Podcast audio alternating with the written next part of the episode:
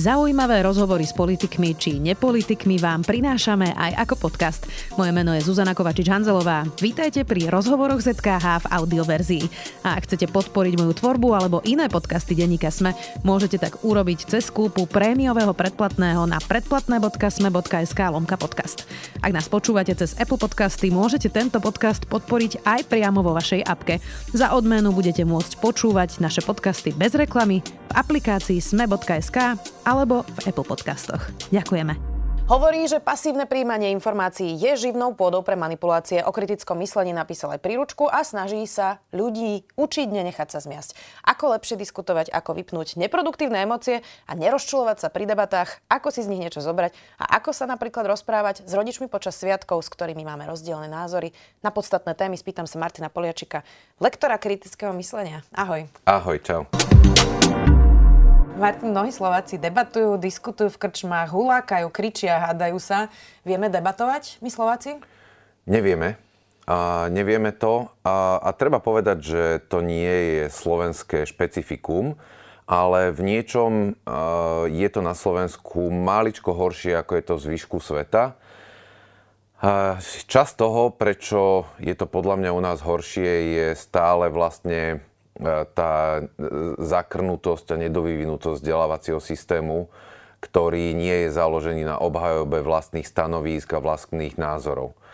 A my žijeme v takej zvláštnej schizofrenii, v takej rozpoltenosti, že na jednej strane vzdelávanie a výchova má smerovať k poslušným a pravidlá nasledujúcim deťom, ktoré sa podriadujú autorite ale v momente, keď výjdu zo školy, tak majú byť vnútorne motivované, majú byť rozhladené a majú sa slobodne rozhodovať o tom, akú cestu životom si zvolia.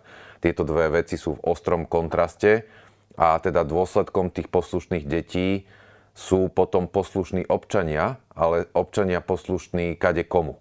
A tým, že my máme extrémne veľa kontroverzných mienkotvorcov, ktorí na tej mape zaberajú pomerne veľkú časť, veľkú polovicu, tak je ľahké sa prikloniť napríklad k veľmi populárnym politikom alebo političkám, ktorí majú 20-30% podporu u verejnosti a pritom hlásajú extrémistické tézy.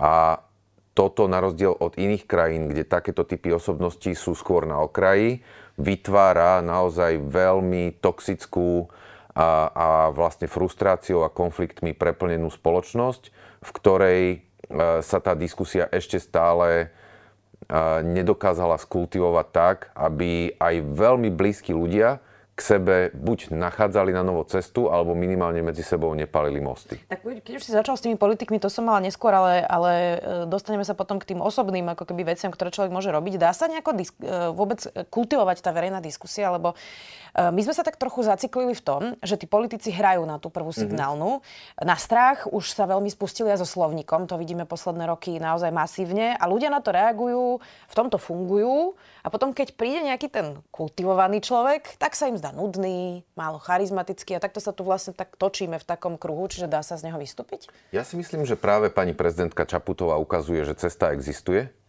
a, ale ona je založená na veľmi uh, hlbokej osobnej integrite toho človeka. Hej, že vlastne ono sa nedá naučiť kultivovane vystupovať, človek musí byť kultivovaným znútra. A v momente, keď to má, tak presne ako pani prezidentka dokáže pôsobiť nepolarizujúcim dojmom, okolo nej polarizáciu vlastne vytvárajú iní a e, ukazuje nám teda, že existuje nejaký typ narratívov, ktoré sú aj spoločensky zaujímavé, priateľné, dokážu vytvárať aj spoločenskú podporu a zároveň nemusia byť e, spojené s ostrým, vulgárnym jazykom ani s osobnými útokmi. Poďme teda k tomu osobnému prístupu. Ako sa teda nenechať prevalcovať emóciami, lebo to mám pocit, že je ten najväčší problém pri tých diskusiách, e, že sa vypne mm-hmm. rácio a nastúpi hnev, strach, alebo čokoľvek iné, e, prosto čo v tej debate vyplynie. Čiže e, ako spoznať tie emócie a nenechať sa nimi prevalcovať pri diskusii? Ja ľuďom na našich tréningoch aj svojim klientom v rámci konzultácií nikdy nehovorím, aby vypínali emócie, pretože to je nemožné. My by sme sa práve že mali dať prevalcovať emóciami, ale tými emóciami, kvôli ktorým na Vianoce ideme domov. Hej, že... A... Čiže láskou. Áno, akože ľúbime svojich rodičov, ľúbime svoje tety, a, ktoré nás hojdali v kočíku, keď sme boli malí a fúkali nám kolená. A keď sa reálne zamyslíme, spomalíme a pozrieme sa na toho človeka bez toho nánosu jeho aktuálneho názoru na politiku, očkovanie alebo čokoľvek iné, tak je to milovaná osoba, ktorá v, budúc- teda v minulosti pre nás niečo znamenala a v budúcnosti by sme chceli, aby bola súčasťou našich životov. A nechať sa prevalcovať emóciami môžeme aj tým pozitívnym spôsobom, a to je súčasťou tej láskavej kritiky, o ktorej ja tak často rozprávam, a, a definoval ju Daniel Dennett, že keď si vytvoríme v hlave schopnosť rozoznávať, čo nás stále s tými ľuďmi spája, čo s nimi máme spoločné a zároveň z toho, čo nám rozprávajú, aj ak je nám to úplne cudzie, dokážeme vydestilovať niečo, čo nás obohacuje, tak to zrazu do tej diskusie vniesie úplne iný rozmer. Ja si myslím, že tak, jak si ty hovorila, že keď sme sa v niečom zaciklili, tak sme sa zaciklili v potrebe neustále mať pravdu, aj častokrát na úplne zbytočných problémoch. Hej, že to, či v Spojených štátoch amerických majú byť uh, záchody pre mužov a ženy a nebinárne osoby alebo nie, je na Orave pri večeri štedrovečernej, ale že úplne šumafúk. Čiže nechá to tak? Jasné. Hej, akože stojí to za to na tomto sa rozhádať s vlastným otcom, s vlastnou mamou alebo s kýmkoľvek, však môže mať silný názor, aj on môže mať silný názor, ale stále je to človek, ktorý nám patrí do života a možno, že vedieť si triediť, ktorý typ emócií a ktorý tých typ tém chceme v danej chvíli rozoberať, je asi začiatkom toho, aby tie konflikty nevznikali a aby sme sa k tým nedorozumeniam nedostávali. No, dá sa ale kultivovane debatovať napríklad s rodičmi, ktorí neustále prinášajú pri tom štedrovečernom stole, alebo nemusí to byť len rodičom, môže to byť aj deti rodičom, zase aby som nebola mm-hmm. uh, uh, ageistka, uh, že či viem teda debatovať s niekým, kto si myslí, že vojnu na Ukrajine nerozputali Rusi. Uh, a že je to niečo, čo pre nás všetkých je v podstate aj existenčná vec, pretože mm-hmm. zajtra môžu byť aj tu a je to náš sused a zomierajú tam ľudia. Mm, tak dá sa takáto téma ignorovať? Dá sa takáto preskočiť? Ona sa dá zvládnuť tým, v angličtine sa tomu hovorí let, let the people be gotten. Hej, že nechaj ľudí rozprávať dovtedy, kým pocítia, že povedali všetko, čo potrebujú povedať. Hej, že taký človek je v podstate balón. A my ho potrebujeme nechať vyfúčať. A keď on v nejakej chvíli spraví, že všetko, čo som zbieral, keď som čítal tvoje statusy posledného pol roka, keď si bol na tom intráku. Všetko, čo sa vo mne nafúkovalo, tak konečne som to zo seba dostal von. Tak vtedy povedať, vieš čo, ja to vidím inak, tati. Že podľa mňa jednoducho musíme sa pozrieť na to, že čo držalo štáty pohromade posledných 60 rokov a ja to vidím inak. Hmm. A rozumiem tomu, že to takto chápeš. Možno, že chápem aj z toho, že z čoho vychádzaš, a možno niekedy sa o tom dokážeme porozprávať a poďme si teraz užiť štedrovečernú večeru. To chce dosť pevné nervy a seba zaprenie, nie? No, ja neviem, že či chce pevnejšie nervy to, že na chvíľku odložíme nejaké témy bokom, alebo že sa rozhľadáme s vlastnými rodičmi a potom s tým musíme žiť. Hmm. A, a keď si máme vyberať z týchto vecí, tak e, my na našich kurzoch vlastne zvládania náročných konverzácií vždy hovoríme ľuďom, nepalte mosty. Hej, ako Žijeme v krajine, ktorá má historicky pomer, e, skoro najnižšiu mieru dôvery medzi ľuďmi. Zároveň trendy v západnej spoločnosti nám ukazujú, že tá spoločnosť je stále viacej polarizovaná a vlastne dôsledky tej tzv. postpravdivej doby sú, že jednotlivé bubliny ľudí, jednotlivé komunity si reálne rozprávajú každá svojim vlastným jazykom a zakladajú svoj svet na, každá na iných hodnotách.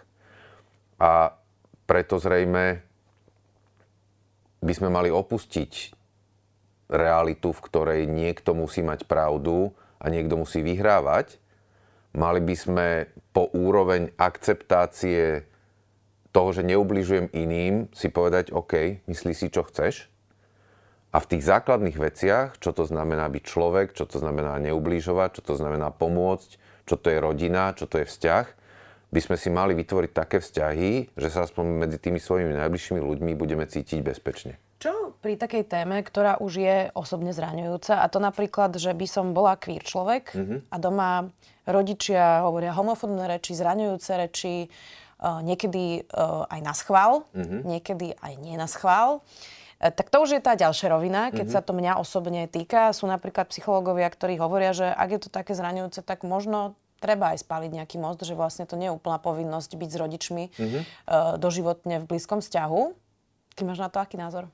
No to je presne ten rozdiel medzi tými témami, o ktorých sme sa rozprávali doteraz, ktoré sú tam. A toto je téma, ktorá je tu.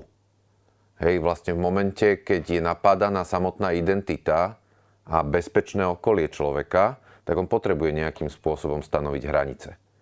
Ale tiež sa to dá robiť tak, aby sme nezraňovali druhú stranu. Hej, tiež to chce samozrejme veľkú mieru vnútornej sily, ale povedať, toto ma zraňuje, je tvojim cieľom v tejto chvíli ma zraniť? A ak áno, prečo? Dokáže preklopiť ako keby tú situáciu niekde inde. Pretože aj z toho sa dá potom spraviť tá situácia tam. Hej, že keď z toho človeka vypadne, že mňa strašne vytáčajú tí ľudia v tých kožených oblečkoch na tých prajdoch a nechcem, aby si tak dopadol, tak zrazu on nepriamo priznáva, že on tú identitu nejakým spôsobom rešpektuje ale nechce, aby sa to posunulo niekam, kde on má vytvorený ako keby ten obraz tých podľa neho nepriateľných prejavov LGBTI plus ľudí. A je možné, že pre liberálne zmýšľajúceho mestského človeka hranica, ktorú si tam ten queer človek so svojím rodičom stanoví, je nepriateľná z hľadiska princípov a jeho hodnôt. Ale kým funguje, tak v tej chvíli je dobrá, podľa mňa. Mm-hmm. No ale môže byť aj nefungujúca. Áno, akože e, súčasťou stan- stanovovania svojich limitov, hraníc a toho, čo sme ochotní a ochotné akceptovať, je aj možnosť povedať, prepáč, tento typ vzťahu ja už jednoducho nezvládam, a idem preč. Hm. Ty si napísal knihu o kritickom myslení, kde hovoríš aj o vzorcoch myslenia, ktoré človek vlastne môže použiť, ak chce mm-hmm. debatovať aj v náročných uh, témach. Uh, dá sa to jednoducho vysvetliť, že ako taký vzorec napríklad použiť? Teraz nemusím to byť len o tej queer téme, vo mhm. všeobecnosti nejaká ťažká debata. Takto, že tie vzorce myslenia nám slúžia ako predpripravené schémy, do ktorých my si doplňame obsah počas toho, ako rozprávame. Hej, že napríklad ja tým, že 26 rokov sa tomu venujem, tak v momente, keď by som ti teraz povedal nejaké tvrdenie, ktoré nie je všeobecne príjmané ako platné, moja hlava okamžite začne vzadu blikať kontrolka a hovoriť, Martin, toto potrebuješ vysvetliť, po prípade ukázať nejaký dôkaz, príklad, aby ten poslucháč, čitateľ alebo divák jednoznačne uchopil, čo si tým chcel povedať.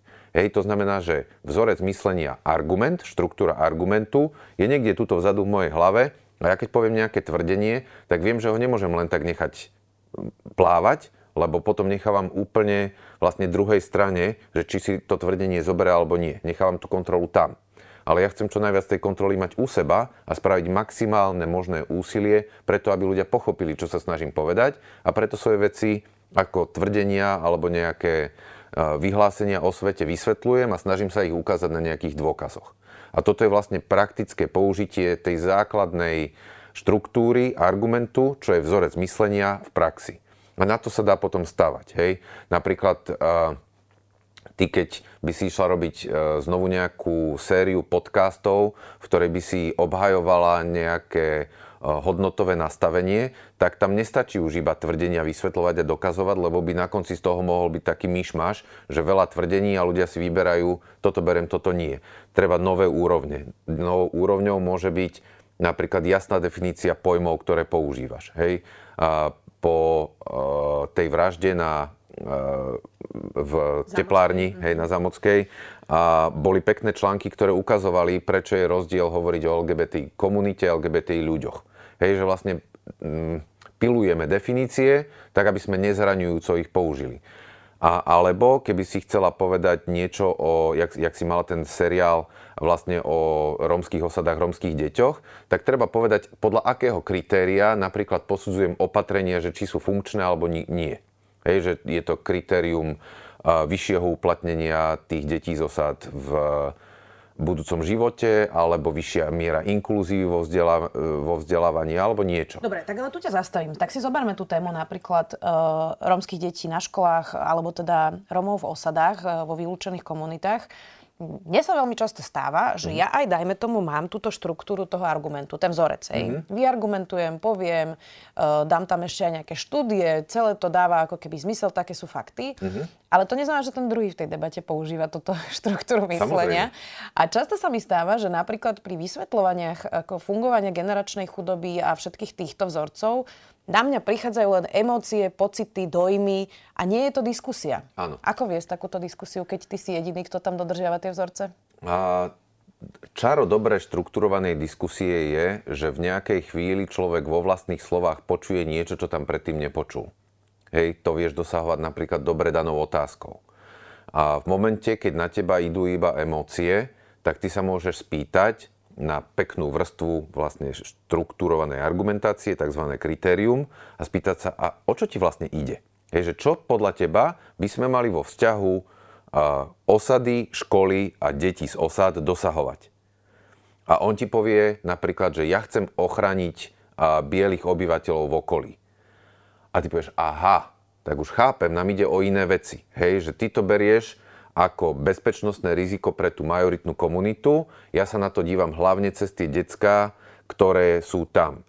Tak teraz prosím, skúsme na chvíľku sa ich zvenovať tomu, ako čo najlepšie vlastne prispôsobiť vzdelávací systém, aby tie decka odtiaľ vyšli vzdelané, sebestačné, dokázali sa zapojiť do spoločnosti a nepredstavovali teda bezpečnostnú hrozbu, ktorá podľa teba tam existuje. A ja sa s tebou potom veľmi rada porozprávam o tom, ako spraviť vlastne prostredie pre ľudí žijúci v okoliach rómskych osad bezpečnejšie, ak dokážeme sa zhodnúť, že tam nejaké riziko existuje. A toto je vlastne štruktúra. Hej, že ty dokážeš sa od tej emócie odpichnúť, dať tomu nejaké nové pravidlo a teraz druhá strana, ak ho príjme, tak viete hrať podľa toho, ako ste si nakreslili tie nové čiary. A keď nie, tak ty znovu podľa vzorcu nejakého, ktorý používaš, vieš, že máš pre, prejsť z argumentácie na pozičný spor. A ten má iné pravidla. Mm. No, nie je v tomto celom najväčší problém, že sme emočne nezreli? Že vlastne nevieme rozlíšiť ego, emócie, strach, hnev? Uh, zamieňame to niekedy za fakty, mm-hmm. naše pocity, že vlastne nevieme pracovať sami so svojimi pocitmi? V tomto je fantastická kniha Jana Markoša, ktorá vyšla, uh, volá sa Bližšie k sebe je to tiež vlastne kolega z Akadémie kritického myslenia a on presne o tom píše, že ja si myslím, a vidím to stále viacej na svojom okolí, že my sme ako keby to kritické myslenie precenili. Hej, že ono je veľmi dobrý nástroj na prácu s informáciami, ktoré ale majú kľud, hej, akože strašne ťažko sa upratuje v pivnici pri zemetrasení, keď ti všetko z tých políc stále padá. A to zemetrasenie je presne tá, vnúš, tá vnútorná tenzia, ten stres a ten nekľud, ktorý môže mať aj objektívne príčiny, však žijeme akože v brutálne ťažkých časoch, a, ale môže to byť aj tým, že vlastne tá úroveň seba poznania je tak nízka, že človek sa viacej znervozňuje svojimi vlastnými pochybnosťami a ty keď mu do toho vlitneš ešte niečím, s čím nesúvisí, tak to iba podporíš a ten výbuch je potom takmer instantný. Hm. Uh, ty si tu naposledy pred, myslím, že to bolo rokom aj niečo, hovoril o tom, že máš takú vnútornú misiu deeskalovať e, spoločnosť a deeskalovať tie nálady. Tak my uh, žijeme teraz naozaj aj ťažkú dobu, ale aj veľmi polarizovanú dobu. Mm-hmm. Aj v tých všetkých prieskumoch vidno, že je to naozaj pol na pol rozdelené, sú vybičované emócie, agresia, hádky a naozaj tí politici to ešte viac roztačajú. Uh, aspoň ja mám taký osobný pocit, teraz nie sú mm-hmm. to mhm. fakty, že je to horšie a že sa to zhoršuje. Tiež mám ten pocit. Um, Máš nejaký tip, ako osobne teda deeskalovať svoje okolie? Uh, ako to robiť v tom svojom bezprostej, v tej svojej bubline, lebo ten parlament, tú politiku momentálne nikto z nás uh, nezmení, na to budú ďalšie demokratické voľby. Mm-hmm. Ale ako to robiť vo svojom okolí? Čo, usmievať sa? Byť milý? Mať ten benefit of the doubt, ako sa to hovorí po anglicky, že predpokladať, že niekomu sa niečo môže diať, prečo sa tak chová? Toto je to, čo robiť vo svojom okolí? Ja by som naozaj odporúčal začať sám od seba. A, a ja to vidím v praxi na mnohých svojich klientoch a klientkách, že oni keď začnú zmysluplnejšie formulovať myšlienky, tak mnohé predtým prichádzajúce konflikty a nedorozumenia neprídu. Lebo ľudia zrazu vedia, čo im niekto povedal. Mnoho konfliktov a nedorozumení vznikne tým, že ľudia nevedia, čo sme im povedali. A oni si z toho spravia svoju vlastnú verziu, svoju vlastnú interpretáciu a oheň je na streche. Takže ja sa snažím presne týmto spôsobom pôsobiť aj v rámci ľudí, s ktorými pracujem, aj v rámci, ľudí, ktorých máme na školeniach alebo v rámci konzultácií, že neukazujte stále prstom ako keby na iných, že vás nechápu, že to nevedia, že nevedia argumentovať, čo mám spraviť s človekom, ktorý nereaguje. No jeho nezmeníte, ale vy viete zmeniť spôsob, akým sami komunikujete. Viete posunúť napríklad hranice vlastnej akceptácie inakosti, aj inakosti takej, ktorú ste doteraz si nevedeli predstaviť, že budete akceptovať. A v momente, keď to urobíme, tak sa otvorí vlastne priestor, v ktorom ľudia sa nami nebudú cítiť ohrození a to znižuje pravdepodobnosť nedorozumení a, a konfliktov v našej bubline, u nás samých. No a potom vlastne máme tu možnosť mať ošetrené základné vzťahy a ísť do konfliktov, kde naozaj stojí za to do toho konfliktu ísť. Hej, keď ide o budúcnosť krajiny alebo keď sa máme postaviť za slabšieho alebo ochrániť niekoho, tak vtedy vieme použiť silu tej fungujúcej komunity na to, aby sme ukázali, že za niečím spolu stojíme. Už posledná otázka, lebo to zase mňa tak osobne veľmi trápi. Ty máš nejaké vysvetlenie, prečo sme takí uh, agresívni a zlí na seba akože bežne na ulici, v autách, v autobuse, že, že kde toto pramení? Lebo to je taká vec, ktorá by dosť pomohla podľa mňa tej deeskalácii tiež, že byť na seba milší. Uh-huh. Takto, že je to iba moja teória, nie som v tomto odborník. A ja mám dojem, že spôsob, akým sporu komunikujeme na sociálnych sieťach prostredníctvom textu, ktorý je ochudobnený o všetky varovné signály, že sme niekomu vliezli príliš hlboko do bublinky. My sa na, na tom internete nevieme ani zamračiť, ani stiahnuť, ani ukázať žiadne gesto, ktoré by povedalo nelez mi do bubliny tak vlastne, ak to človek nereflektuje, tak v tom texte dokáže byť extrémne zraňujúci a z druhej strany na neho ľudia extrémne zraňujúco potom reagujú naspäť. A ja mám dojem, že toto sa teraz prenáša aj von na tie ulice, že ľudia už sú tak zvyknutí, že na nich ľudia ostatní na sociálnych sieťach hrubo útočia, že si myslia, že na ulici sa kopíruje ten istý vzorec a už nereagujú na tie tváre a tie gestá a, a to, že nejakým spôsobom stále si vieme tie bublinky na ulici ustrážiť a idú rovno do tej silnej konfrontácie, lebo na tom internete sa im to v podstate premlelo a cítili sa byť výťazi. To je moja teória, ale možno sa treba spýtať nejakého behaviorálneho vedca, že jak to je naozaj. Určite na tom popracujeme, nejakého pozveme. Ďakujem ti veľmi pekne, že si si našiel čas. Martin Poliačik, lektor kritického myslenia. Ďakujem aj ja a želám pekný deň. Počúvali ste podcastovú verziu relácie Rozhovory ZKH. Už tradične nás nájdete na streamovacích službách, vo vašich domácich asistentoch, na Sme.sk, v sekcii Sme video a samozrejme aj na našom YouTube kanáli Denníka Sme. Ďakujeme. Kde sú hranice slobody slova? Je človek len veľmi komplikovaný stroj? A ako skresľuje naša myseľ realitu? Som Jaro Varchola a ja Jakub Betinský a spolu tvoríme podcast Quantum Idei, kde veda diskutuje s filozofiou. Novú diskusiu nájdete každý druhý štvrtok vo svojej podcastovej apke, na našom Facebooku a Instagrame a tiež na denníku ZME. Tešíme sa na vás.